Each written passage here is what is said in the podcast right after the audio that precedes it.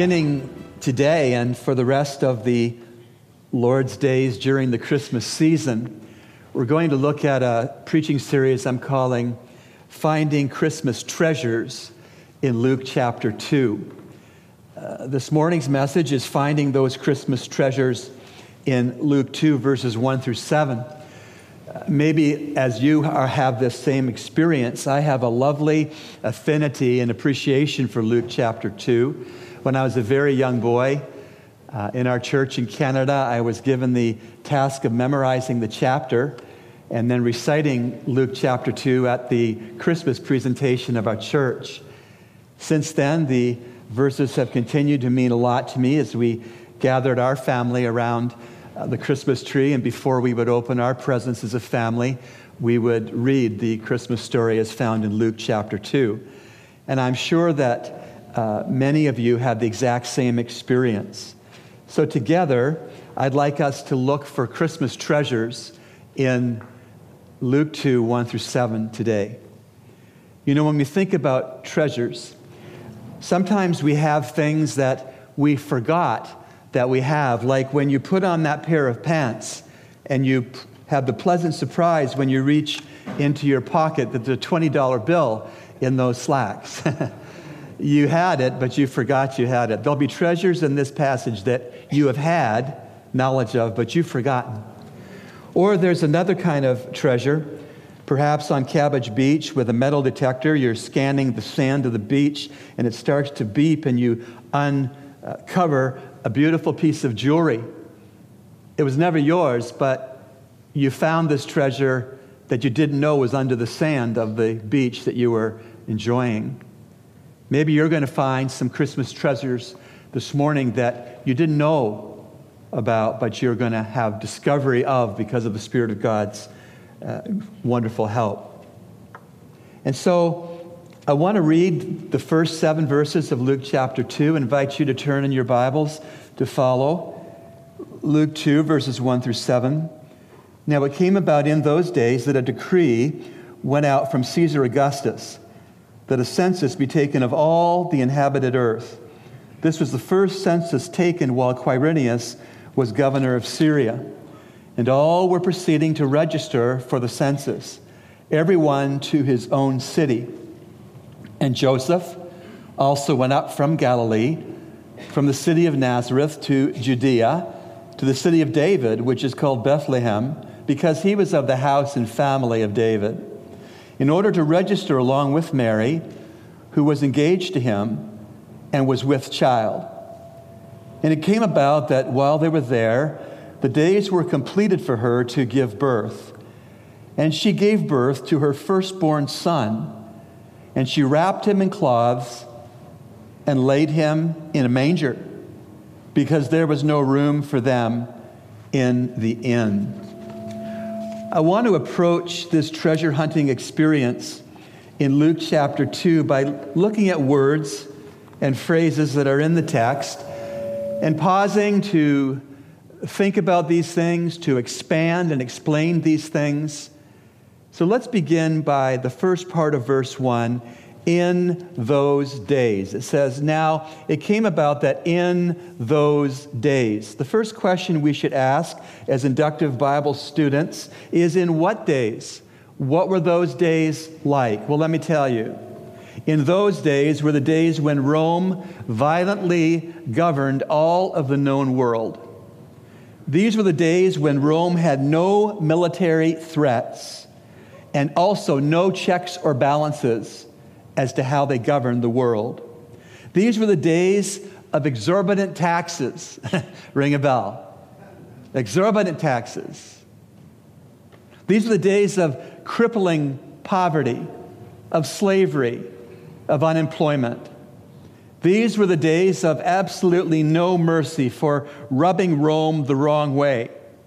The days of crucifixion for any rebellion against Caesar or his henchmen. These were the days when Jews were either apathetic or agitated. They were apathetic if they had given up on Messiah ever coming, and they were agitated if they figured that the Messiah would come with fire in his eyes and a sword in his hand. those days. The days when the Roman Empire was either paranoid or proud enough to legislate a census. Those days, very difficult times for God's chosen people, the Jews, but the perfect time for the Savior's birth. The second part of verse 1 that a decree went out from Caesar Augustus. Caesar Augustus was a very successful military leader. He was the first emperor of the Roman Empire.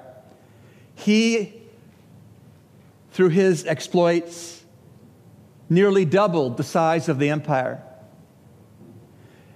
He was the Caesar of the Pax Romana, the peace of Rome. When the entire known world was brought under a standardized language, where the road networks were able to bring people together as never before, when trade and commerce was flourishing, the Pax Romana, Caesar Augustus. He lived with lethal threats right inside his family. His sister married his most fierce rival. He sent his own daughter into exile. And his wife, Livia, may well have been the one who poisoned him. Lethal threats from inside Caesar Augustus's family. But he also lived with lethal threats outside of his family. Strangely, not really, his potential successors and opponents were mysteriously all dying. 13 years in power before his death, Caesar Augustus, he was both a cruel and a calculating man who God used to orchestrate the birthplace of Jesus in the total and precise fulfillment of the Old Testament prophecy. Staying with verse 1 that a census be taken of all the inhabited earth. This was the first census taken while Quirinius was governor of Syria. Let's talk about the census. This particular census was part of an overall worldwide census. And this census, which was a part of that bigger census, was the census that Quirinius oversaw for the citizens of Judea. Quirinius was the Roman governor of that territory, also called Syria. If we skip ahead to verse 3 in the story, and all were proceeding to register for the census everyone to his own city.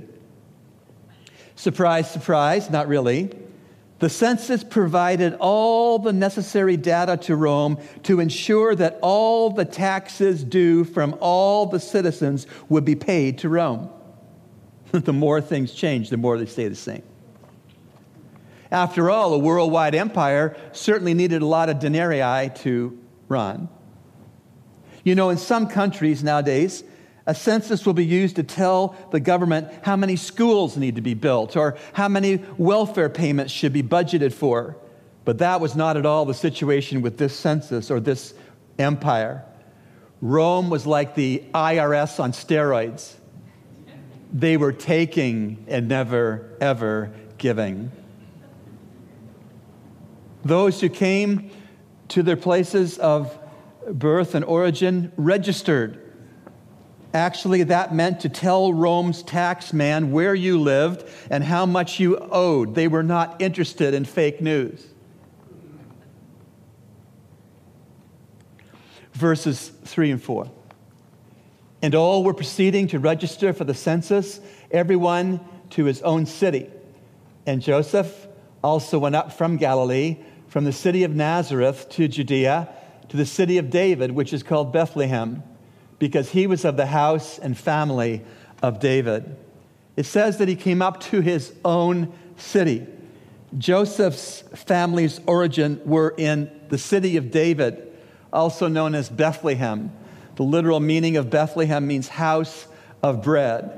So, is it not wonderful that Jesus, later to be known as the bread of life in the Gospels, was born in the house of bread? Jesus, the bread of life, stressed his deity, very God.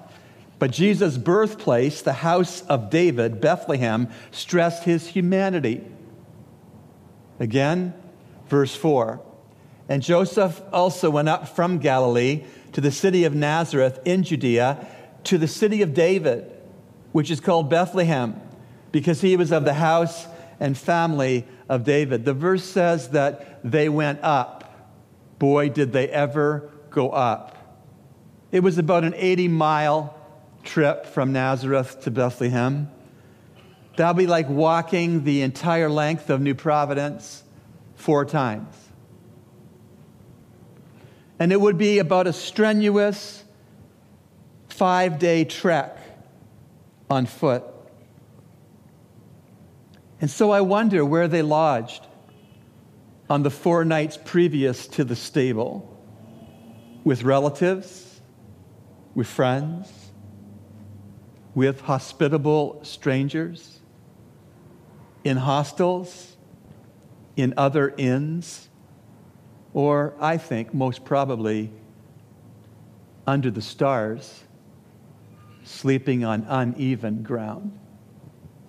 Scripture doesn't tell us where they lodged on their journey, but I just wonder. The five day trek to the tax office was on dusty, rough, rocky, and steep roads. They plodded along against the high wall of heat and humidity. No doubt their strength was almost all gone, most all of the way. Just hearing and thinking about it makes us want to have a cold glass of water. And they crept forward uphill. Nazareth to Bethlehem is all uphill, steep uphill. Nazareth is located at 1,138 feet above sea level. 1138. Bethlehem is at 2,543 feet above sea level. By the way, 2,543 feet above sea level is 98 feet higher in elevation than even Jerusalem. And so, this precious, obedient couple hiked up 1,405 feet of elevation in just over 80 miles of walking. That was steep one tired donkey, one tired Mary, one tired foster father, Joseph. And I believe one stressed in utero baby due to the physically and emotionally grueling expedition of his birth mother who carried him to Bethlehem. We also have to bear in mind that all of these roads were extremely dangerous. They were cradles of crime, avenues of assaults, rocking chairs of robberies. It was just about not if you would be robbed, but when you would be robbed and how violently. the route that Mary and Joseph took was certainly not the online TripAdvisor recommended route. All of these remote and twisting roads, Nazareth to Bethlehem, were routinely lined with bandits who lurked in the caves and in the shadows and in the dark. These were desperate men and violent men. You remember Jesus story of the man beaten and robbed and left for dead. You know, the one that the man, the Good Samaritan, helped. This first Christmas, bad guys could very easily have made a bad journey's bad outcome a cemetery instead of a census.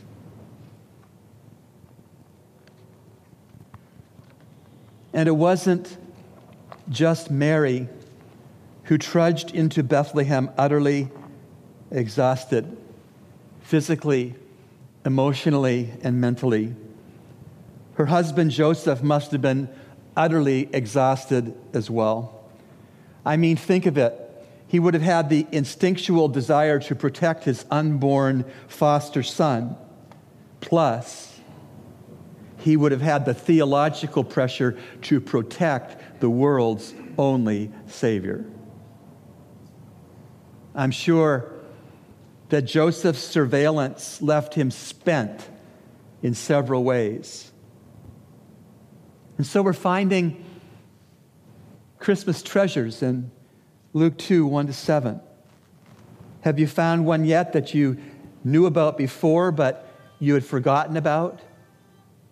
Or perhaps have you found a Christmas treasure in these verses that you did not understand or know about that God has revealed for you to enjoy and to hang on to and to live in light of? Back to verse 4. And Joseph also went up from Galilee to the city of Nazareth to Judea, to the city of David, which is called Bethlehem, because he was of the house and family of David.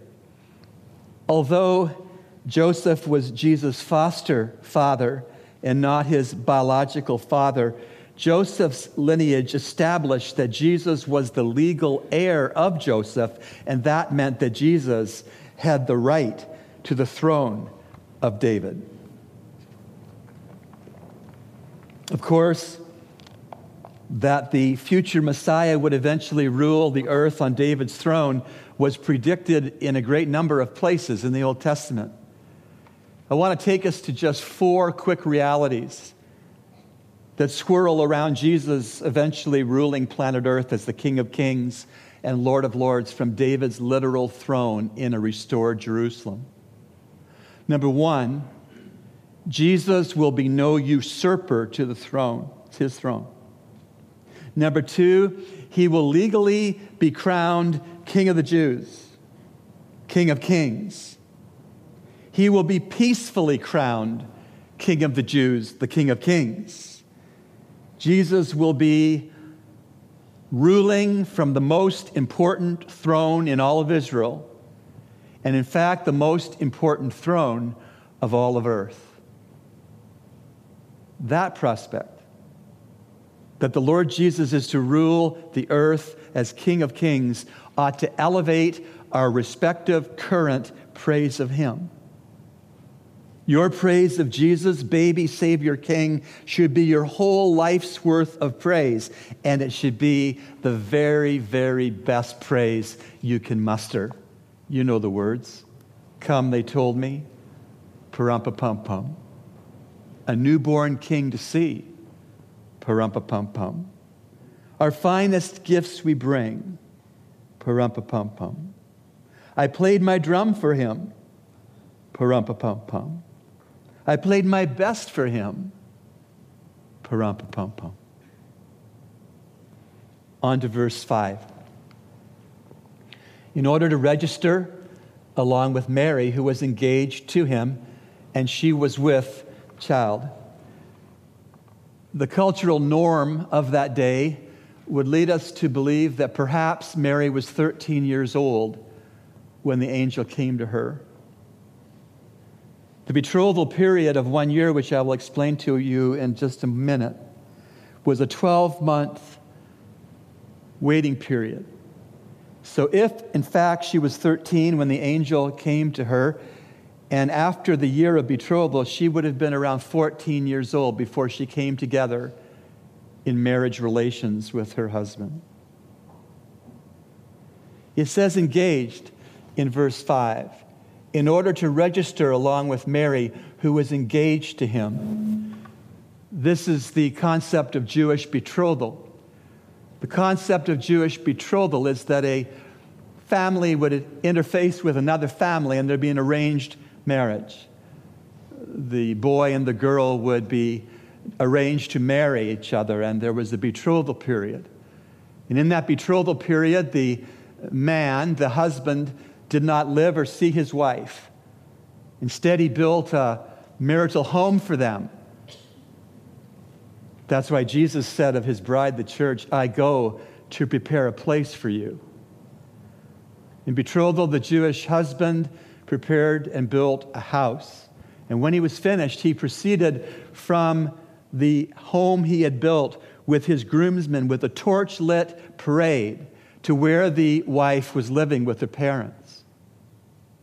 That's why Jesus said, I go to prepare a place for you. And if I go to prepare a place for you, I'll come again and receive you to myself, that where I am, there you may be also. Because the, the groom, after the marriage was consummated, after a week long of festivity and celebration in a wedding ceremony, he brought his wife back to where he had built a house for them.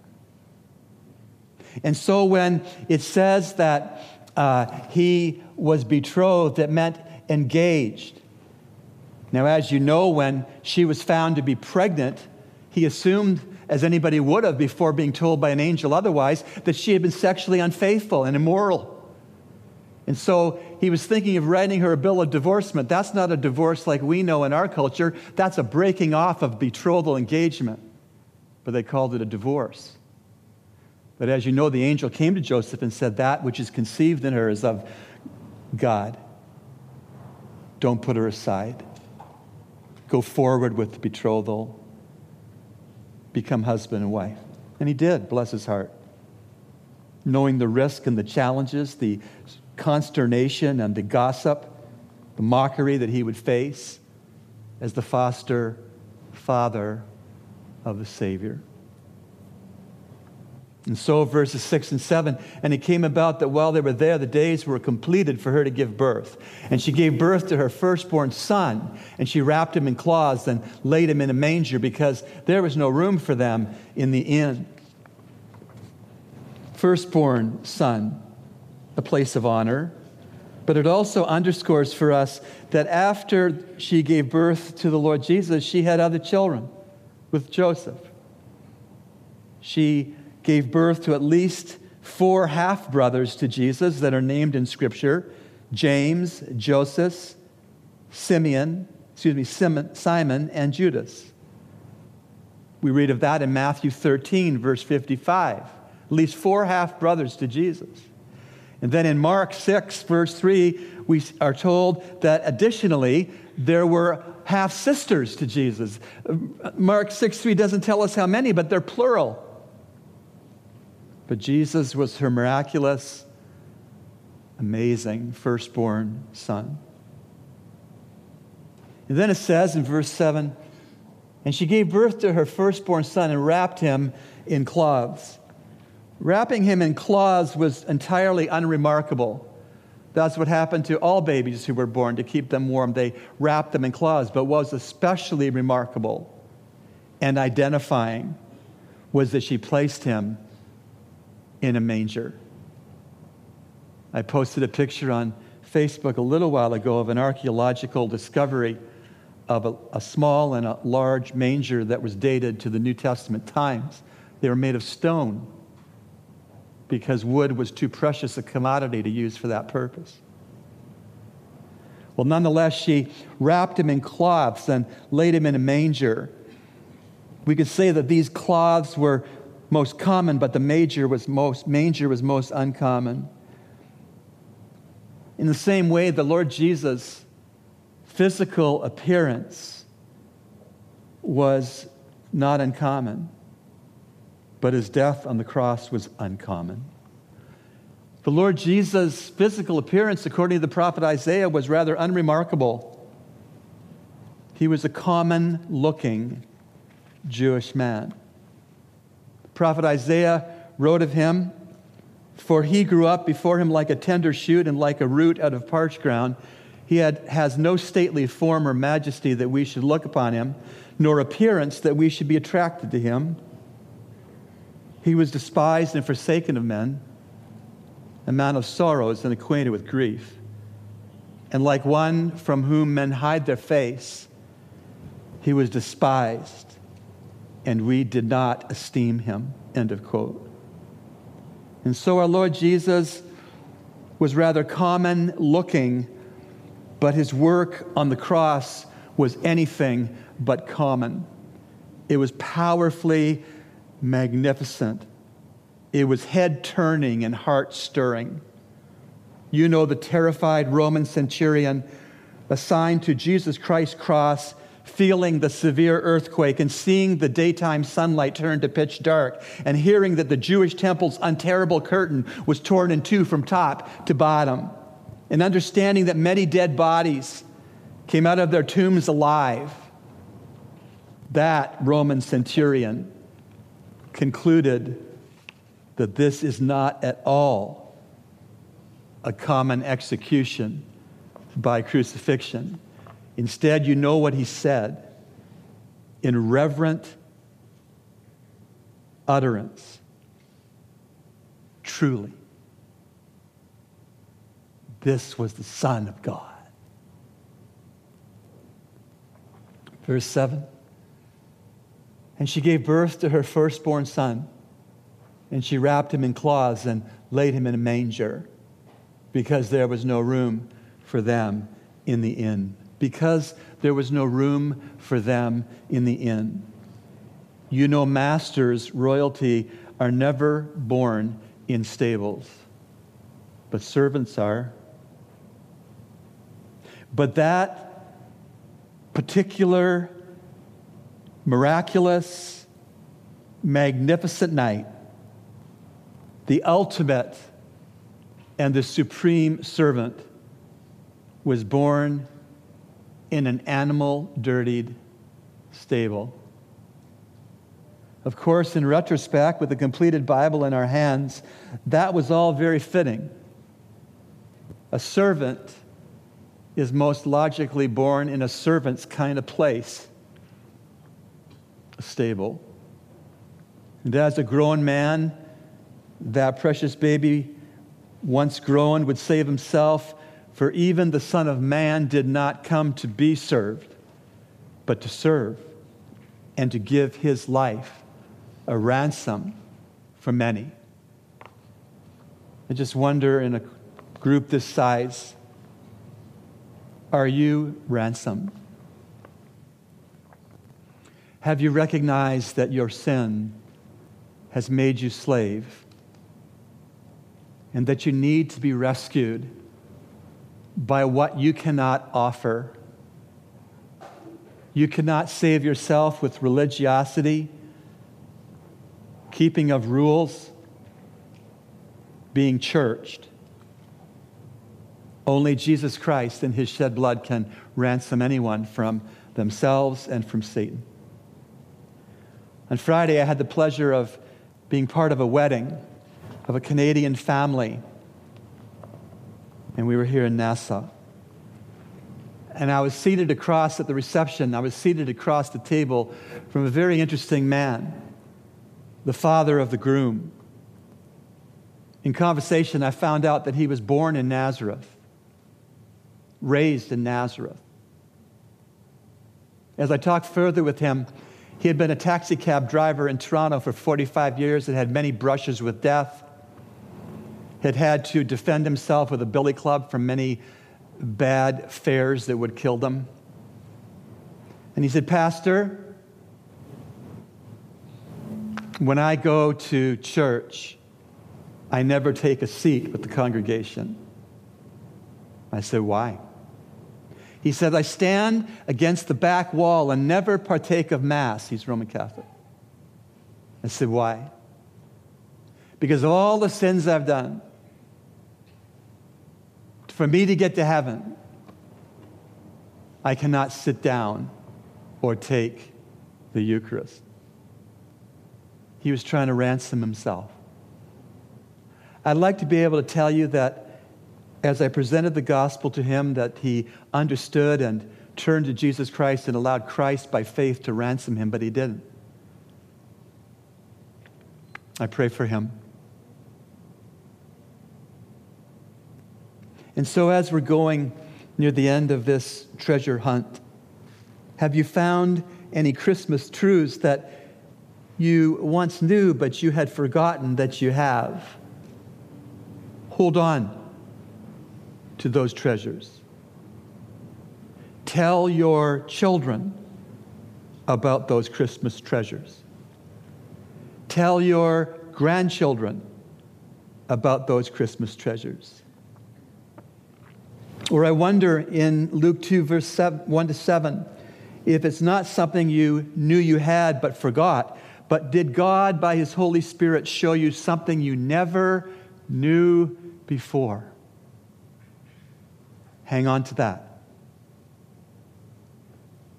Talk that Christmas treasure to your kids. Tell that Christmas treasure to your grandchildren. For me, the treasure I learned in researching this sermon, the one that I had before researching, but I had forgotten, was the sovereignty of God to use a despot, Caesar, for all the wrong reasons to call a global census, and so doing to position the Virgin Mary and her betrothed husband Joseph to the very obscure, small, unexpected place of the prophetic birth of Christ. Then there was a truth in these verses that I never knew. A treasure that was like a buried piece of jewelry in the sand. And for me, that truth was the elevation of Bethlehem in Israel. There are very few places in the land of Israel that you can say, I'm going down to Jerusalem. They always say, up to Jerusalem. Bethlehem was above Jerusalem. That made the trip excruciatingly hard and steep. What treasure will you grab? Grab it, share it. Let it motivate your worship. Let it stimulate your witness. Let it shape you to be more as like your Lord and Savior. Please pray with me. Heavenly Father, we thank you for this beautiful, miraculous story. This true story that you have made validatable by the details you have included in it. Thank you. We pray, Father, that we would not skip over this story with all of the busyness and responsibilities and choices we make this beautiful season. But may this story and the Savior of this story be the foundation for what we say this season, what we think about this season, and what we do this season. Thanks be to God for his indescribable gift. Amen.